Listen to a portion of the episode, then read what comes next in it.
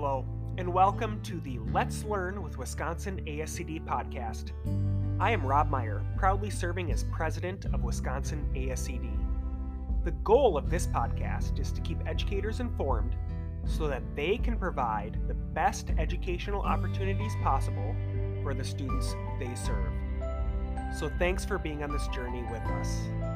Before we get to today's interview, I invite you to view W A S C D dot org for professional development opportunities. If you are not already a member, please consider becoming one.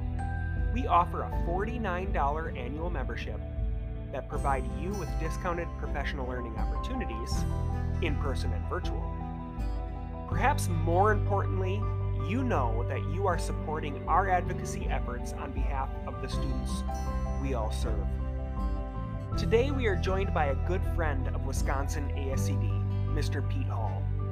If you were able to attend our fall conference, you had the opportunity to spend the day with Mister Hall.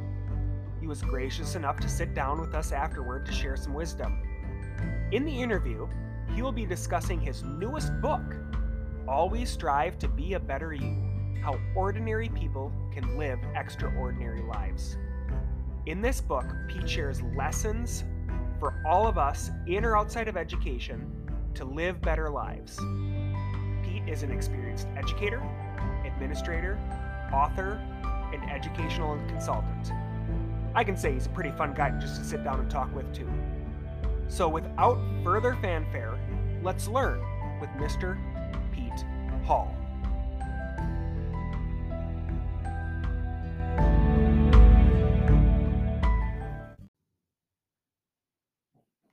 Welcome, Mister Pete Hall. Hey, how you doing, Rob? Well, well today. Thanks for sitting down with us for a little while. It's my pleasure, as always. So we're going to talk today about the book, Always Strive to Be a Better You, How Ordinary People Can Live Extraordinary Lives. But first, for those of you that don't know you, can you tell us a little bit about your educational journey, how you how you came to um, be an educational presenter, um, author? Can you give us that story? Sure. So, um, You know, growing up, I was always destined to be the shortstop of the Boston Red Sox. I mean, that, obviously, that was my journey. And one, at one stop or another, it got derailed. So uh, then what I wanted to do, if I couldn't play baseball, is I wanted to coach it. So I went into coaching, and I I got some, some good feedback in my coaching, early days in coaching youth sports. Then I thought, well, what's the closest thing to being a coach? What's being a teacher? So Uh, enrolled in graduate program, got my education degree, became a, a teacher, never wanted to be a principal. Oh my God, I was not at all interested in being a, an administrator until people saw in me some skills and they said, hey, maybe you should be an administrator. And then I started thinking, wow, maybe I could be an administrator.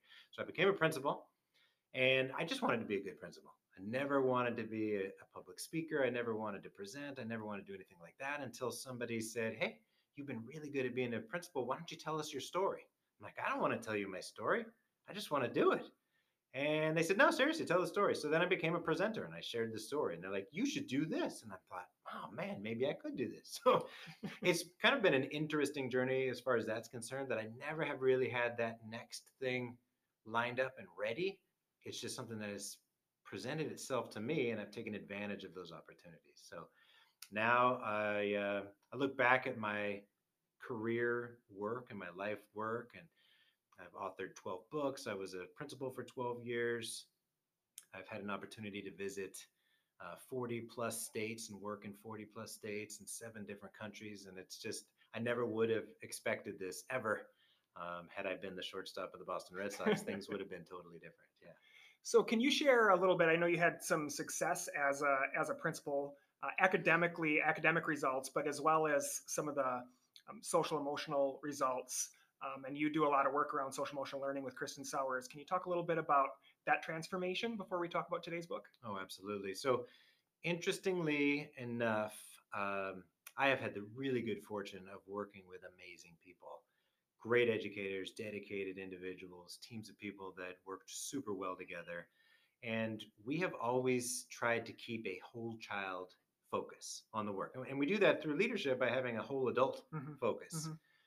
And as a result of that, when you truly are whole child driven, then the results that you see are three hundred sixty degrees. So you see, and I, what I, I don't mean the journey goes three hundred sixty degrees. I mean, it's a three hundred sixty degrees all around the entire child. So academically, you see growth, attendance, you see growth with behaviors, you see growth, you see growth, growth with um, family dynamics and strengthened relationships. And you see growth in, in just about every metric you could use to assess and analyze the effectiveness or strength of a school or a community. That's what you begin to see when you are truly whole child driven. So in my personal experiences, I've had the opportunity to work with those dedicated teams and incredible people who have insisted that the growth is not just academic. It's not about test mm-hmm. scores. It's about developing young people to become productive grownups in our communities that we feel comfortable going to, to change our oil, to change the valves in our hearts, you know, to,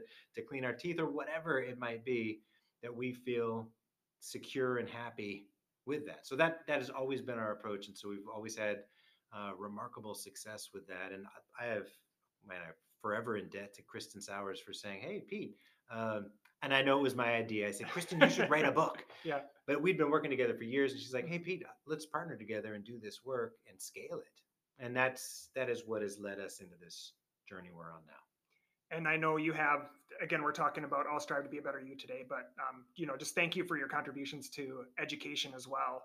You have information out there for people on instructional coaching and reflective practice, obviously trauma-sensitive schools. And now we're looking at Always Strive to Be a Better You, how ordinary people can live extraordinary lives. So in that journey that you just shared, why this book, why this book now? Um, so what brought you to write this book? And then we'll talk a little bit about what might be in that book. Yeah. So I'm sitting with you in the same room, and I know you don't have my resume in front of me, in front of you, but it, it almost sounded like you did. So I, I appreciate the background research, uh, and I appreciate the, the compliments. So the, the funny thing is you asked the wrong question. So not why the book now. It's why the book finally, right? So, okay, so why the book finally? Oh my gosh, because I finally got it done. This this truly um, is my legacy project. I truly believe this book encapsulates who I am and the message that I want to convey and the influence that I want to have on, you know, the human race, really. Sure. Um, and it has taken me years and years and years to to formulate the. to the structure of it. Like, how am I going to do this? How am I going to share these messages? So in a nutshell, um, the big idea is how do we as normal, ordinary people um, take the next step and live a life that is happier, that is uh, stronger, that is more peaceful, that is more joy in it, that has a, a greater contribution, that uh, has more impact, or whatever it might be, is somehow better, right? I call it the pursuit mm-hmm. of er. Better, stronger, faster, nicer, kinder, patienter, or whatever. So, hey, whatever is another er word. And this book basically is a way to share these ideas that I've um, extracted. And it has taken me five years from the conception of this is how I'm going to share it to the completion of, okay, now I've written it. And so finally, it's written. You know, most education books I've written have been ten to twelve month projects. Okay. This is five plus years of truly concerted effort to make sure that it is right. So five years plus, big project. What are people going to find in that book? Why why five years for it? And what are what are people going to get out of that book, you know, going beyond the title? Well, the the kicker is this is not just stuff that comes out of Pete's head. Mm-hmm. So I have identified, because most Most books, if you look in the in the world of self-improvement and um, becoming a better human being kind of genre, a lot of them, it, it takes you to the Oprah Winfrey, the Mahatma Gandhi, the diff- people in a different stratosphere. And that's not where most of us truly aspire sure. to be. So what I have done is I have identified seven people, seven fellow travelers, nor- ordinary, normal, regular people like you and me with regular person D N A, that I have met along the way that by all means live a rather extraordinary life. And so I've sat with them, I've followed them, I've shadowed them, I've interviewed them, I've observed them, and extracted from them thirteen life lessons that they more or less have in common. And I share those thirteen lessons by telling their stories. So the book is a compilation of little anecdotes and little stories, um, and quotes and conversations and situations that get after these thirteen big ideas that are replicable and applicable for all of us, no matter what we do. So personal, professional, relational, you name it, these thirteen life lessons are something that we can all take and we can all put into practice immediately.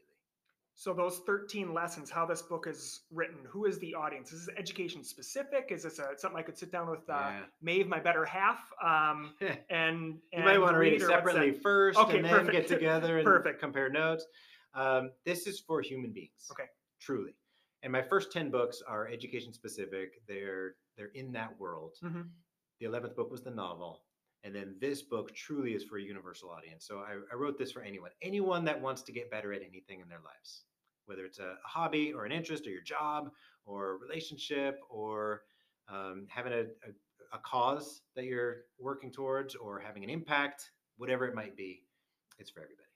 So Pete, let's get to a nugget. What's, when people get this book in their hands or in advance of getting it in their hands, um, what's something, a reflection point, an action, Uh, a discussion question, what's a way that they can get get started with what you've put together in this book? Um, well, that's a that's a kind of a two-part question. Uh, getting started really is, and that's really interesting because one of the chapters towards the end, one of the lessons is put your feet on the floor. Mm. It's it's the only way to soar. And the point of that little nugget is when your alarm clock goes off, go. Put your feet on the floor, get going. If, if you're going to do something, if you're going to start doing something, quit hemming and hawing, quit talking about it, quit thinking about it, go, do it. And so many of us, and I wonder how many people listening to this can relate to this, press the snooze button, mm-hmm. right? And, and beyond the direct application of the snooze button and how it does nothing to help us get, I mean, because it takes thirty to forty-five minutes to hit R E M sleep. So you're not going to get more rested by staying in bed for nine minutes. Some people say it helps them warm up for the day or whatever it might be. Metaphorically, when you press the snooze button, it's delaying your progress. So the idea is when it's time to make a decision, when it's time to take action, make the decision, take the action, get going, get after it. And that's that's one of the ending chapter okay. um, lessons because all the other stuff have led up to it. And now it's time to get going. Now it's time to get after it and get and get going. Kind of reminds me of Stephen Covey's book, The Seven Habits of Highly Effective People, where chapter three, I believe, is titled, Put First Things First. It's like, if putting first, first things first is chapter three, then what was chapter one and two? But sometimes you have to be prepared to do what you're going to do to then go and do it. I think that it educationally speaks to me a lot about like the, the knowing doing gap too, mm-hmm. right? Like we, we learn a lot when I lead professional development or participate in it. We talk a lot about like, don't leave the knowledge in the room, right. Go and do. So you're talking about going and doing, right? Yeah, and you know, this won't surprise you because you know my background with mm-hmm. reflective practice, that you can know everything in the world. Mm-hmm. If you don't apply it, it doesn't make a lick of difference. And the way that you go from knowing to doing something is by reflecting and being strategic and taking intentional, deliberate steps towards that implementation. So you have to be keyed in intellectually and reflectively so that you can make the decisions you want to make and take the right actions that move you forward. So there is embedded in this book a ton of reflective prompts. It is it was originally designed to be kind of a workbook, kind sure. of a work, and that didn't really fit the, the, the mode of what we're trying to do. So there are reflective questions and there are a lot of opportunities for you to go online, for instance, and access a template or access an additional tool that helps you reflect on and understand yourself and the concepts a little bit better, uh, because that that mental part is a huge part of any kind of shift, any kind of change. Any other nuggets from the book or any other context for the book you think those listening right now should should know or be looking forward to when they get it in their hands? Well, you know, um, I think that there's a lot to look forward to. I would love to just thirteen I would, things yeah, to look forward at least, to. At least, I would love to share that. Um, you're going to read about Plato and Plato's mm-hmm. asymptote. You'll hear about that a little bit. There's a teaser. Um, one of the, the key lessons is called Behold the Cardinal.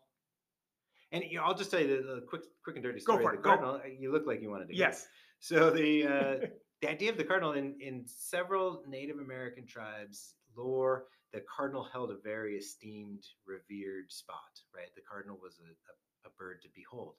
And one in particular that I'm particularly fond of is the, the cardinal would appear when your vocation and your passion intersect. So when you're doing what you love, or when you love what you do, the, the cardinal appears as if to say, yeah, this is your thing, pay attention. And honest to goodness, this is a true story, that when I was kind of going back and forth about, well, how am I going to write this book? How am I going to share these big ideas? How am I going to do this? I was running on a trail outside of Columbia, South Carolina. You know, one of those trails where there's little signs on the side that say, stay out of water, beware of gators. Okay. Right? I was running on one of those. I'm like, the one I that I would I not wanna, run on. Yeah. yeah, I don't want to be this close to the water. So I kind of, I took a left turn and I went into more into the woods, and I heard a sound in the underbrush, and I stopped and I'm like, what's going on? And there was a cardinal flitting about in the in the bushes, and I saw the flashes of red and the green, and I'm like, mm-hmm. okay, there's the cardinal. And then I started thinking about this. Okay, so I'm running is not my passion and my vocation. It was just something I was interested in. I'm like, that's not it. What was I thinking about when that cardinal appeared? Because that cardinal mm-hmm. appeared for a reason. So what was going on in my mind? And I was like, oh my gosh, I was just thinking it shouldn't be your voice all the time, Pete. You're not the the expert on how to live a happy, productive, successful life necessarily. Could you share other people's stories? What are other people doing? And rather than go to the high stratosphere. So it was this model that I came up with. The cardinal appeared while I was thinking about it and considering it while I was running. I'm like, that's it. That's how I'm going to write this book. So behold the cardinal is a way for us to be attuned to the possibility that the cardinal may appear at any given moment. And it could be what you're doing. It could be who you're with. It could be what you're thinking about. It could be what you're wrestling with. It could be the song that you're singing. Something about that moment you want to kind of push pause and pay attention to and say, what is it? What's going on right now? Because that might be the signal you need to heed. So, Pete, you've written a number of books. This is number twelve, right? Yeah, coming out, coming out shortly. Dirty, Dirty Dozen.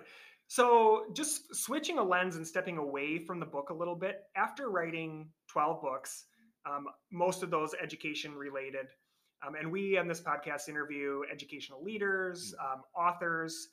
If somebody has an idea, because you've written for different publishers, mm-hmm. so if somebody has an idea and thinks like my school or I uh, have a story to, to share, how would you recommend maybe somebody start to look to publish an article or to look to Um, write a write a book? Because I think, you know, we all we need to be very intentional about our work. So we need to hear and see what other schools are doing. We need to hear those good ideas so that we can be uh, intentional about what fits in our plans yeah. for the advancement of our schools for our kids. Oh, that's a great great question, because a lot of times uh, education, the education field has really struggled with uh, being reluctant to kind of beat its own drum mm-hmm. and say, hey, we're doing right. good things. Yes, we're doing good things.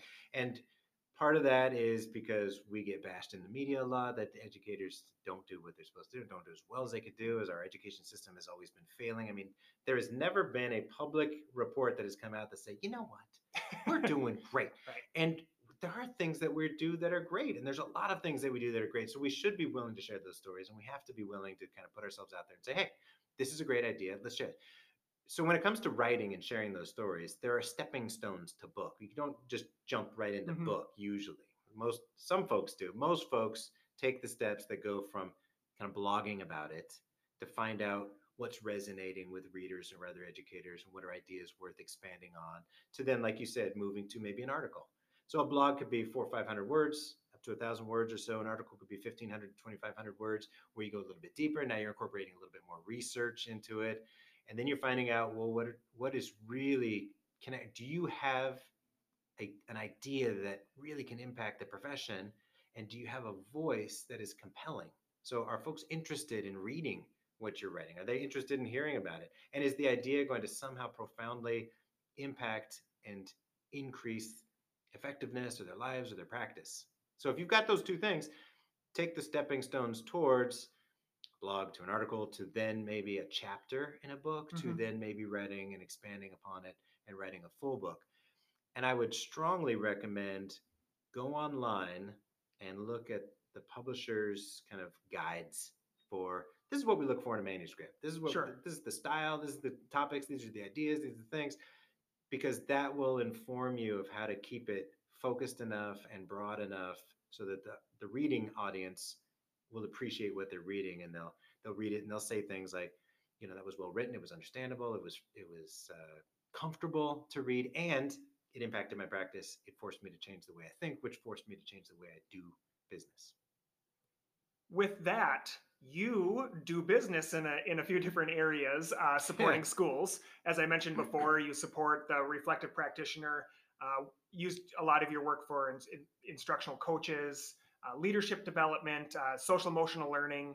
Um, and when we, when we look at that, how can, um, if you're part of a, a school's focused plan, how can they uh, bring you in to work with them? Uh, how can they follow your work? So how can people connect with uh, Pete Hall? Well, um, I'm I'm limitedly active on social media. Okay. uh, so I, on Twitter, I'm at Education Hall, and I'm active on LinkedIn as well. I'm building that up. Uh, my education work is housed in two different places. So the the leadership development, the instructional coaching, that kind of work is uh, you can find at education hall dot com. And then the trauma-invested practice and the work that I've done with Kristen Sowers, you'll find at fostering resilient learners dot org.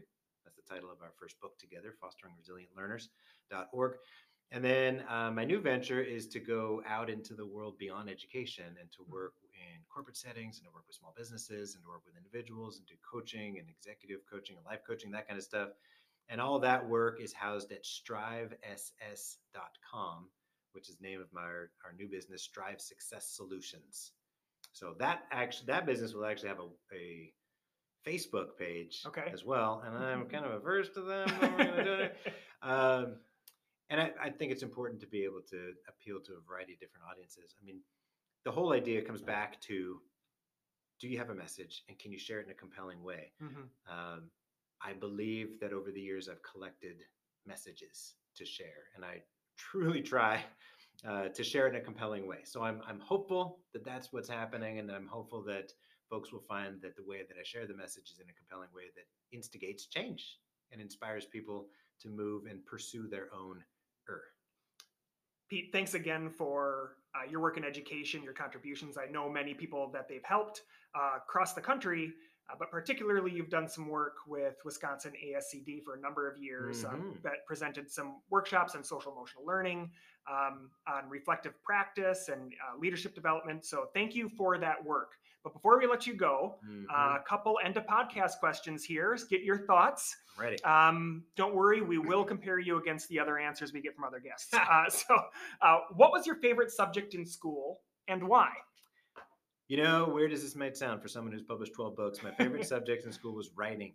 And here's the funny thing about that is I had teachers who told me, ah, I don't know how good of a writer you are. I also had teachers who said, you're a fabulous writer. And I had parents who said, you're a fabulous writer. And I go back and I read some of the stuff that I wrote when I was a little kid, and it was terrible. and But it doesn't matter, right? When it comes to writing development, it's just, just write, mm-hmm. right? Just write and write and write. And first drafts of things. I mean, I journaled. I was one of those kids that journaled through high school. I journaled through college. I mean, just about every day I wrote. I wrote stories about uh, bears and, and deer and animals when I was a kid, and stuffed animals, right? And they had adventures. And uh, I wrote a James Bond story when I was a kid. I wrote, I, I loved Stephen King. So I tried to write when I was in high school, you know, mysteries. One is called Green Eyes. Anyway, so the whole idea is you just write.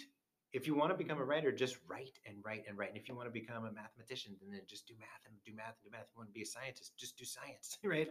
And just do that. You don't have to get it right all the time. You don't have to be perfect at it. If there's a passion there, follow the passion. I think there's incredible power in writing, not to get away too far from the end of podcast questions, but just bringing up writing. Uh, Doug Reeves, when he wrote Equity and Excellence, mm. um, there's different parts of that book, but the first one, the first part that says, you know, what the uh, high, high performing schools do um, as far as instructional strategies. So not how they're set up, if they're set up as a P L C, right? There are these different elements, but the first instructional strategy is write more often. It's that yeah. simple, right? Because that yeah. in, entails so many different um, parts of the brain, right? And, and ways that we learn. So it's not only yeah. the writing, It's the, the thinking behind that and articulating things. So, somebody once uh, referred to writing as the great synthesizer. Okay. Right. Yeah. It brings everything together in our heads. So I've always embraced that. Well, and seems like that's fitting for you. So yeah. Next question. When you're not engaged with work, what's your hobby? What, what's Pete Hall doing out in the world? Oh, man. You know, I'm probably riding my mountain bike. I'm going up in the hills. So I live in Idaho. Mm-hmm. We got lots of hills. We got lots of uh, trails. And I take my mountain bike up.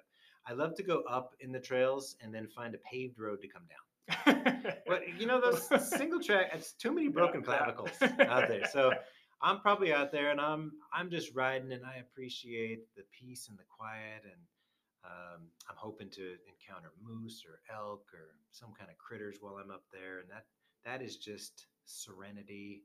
And it's it's kind of something that brings me back to center, and I just love being out there. Remember which brake is the front brake and brake and uh, what one's I've the rear. I've made that one. mistake yeah. before. Yeah, absolutely. Yeah. Uh, last question, uh, Pete Hall. Who is someone you would like to celebrate and why in education and even outside of education? But you know, I we got to put good vibes out in the world and make people make sure people know that they're doing good work. Groups of people, individual. Um, who's somebody you want to yeah. celebrate? You know, I'm going to go personal on this one. I'm going to celebrate my boy, Reno. Uh, he turned thirty this past year. He's getting married uh, coming up here, and he's never been happier. So as a parent, you know, that's really all you want for your kids, be happy, right? And they don't have to move out. They, mm-hmm. you know, they can stay home. He, not that he stayed home. He would, I still have one at home. She's twenty. Uh, we haven't jettisoned her yet, the, but he's as happy as he can be, and he's productive, and he's got a job that has, you know, benefits and retirement and all this. So I feel secure and happy with his future, and I just love the fact that he's happy right now. So I'm gonna shout out my boy Reno. Reno celebrated today. Thanks very much. Thanks, Pete Hall, for joining us. We look forward to what comes next for you. Do you have any tidbits besides what's coming? Anything coming next? Anything down the pipe? Anything up the sleeve? No pressure. Well, you know, besides the new book, I'm so consumed yeah. with that that uh, that's that's as far as my horizon goes right now, and I'm going to just go with that. Well, and launching the company that that goes with too. Yeah, right? So that, it, uh, kind of a two for one. Yeah, absolutely. Wonderful. Thank thanks you. again for joining us. Uh, and again, we look forward to continuing following your work. Thanks for having me.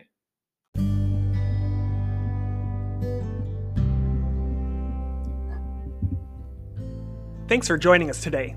Make sure to visit W A S C D dot org to view our upcoming professional learning events.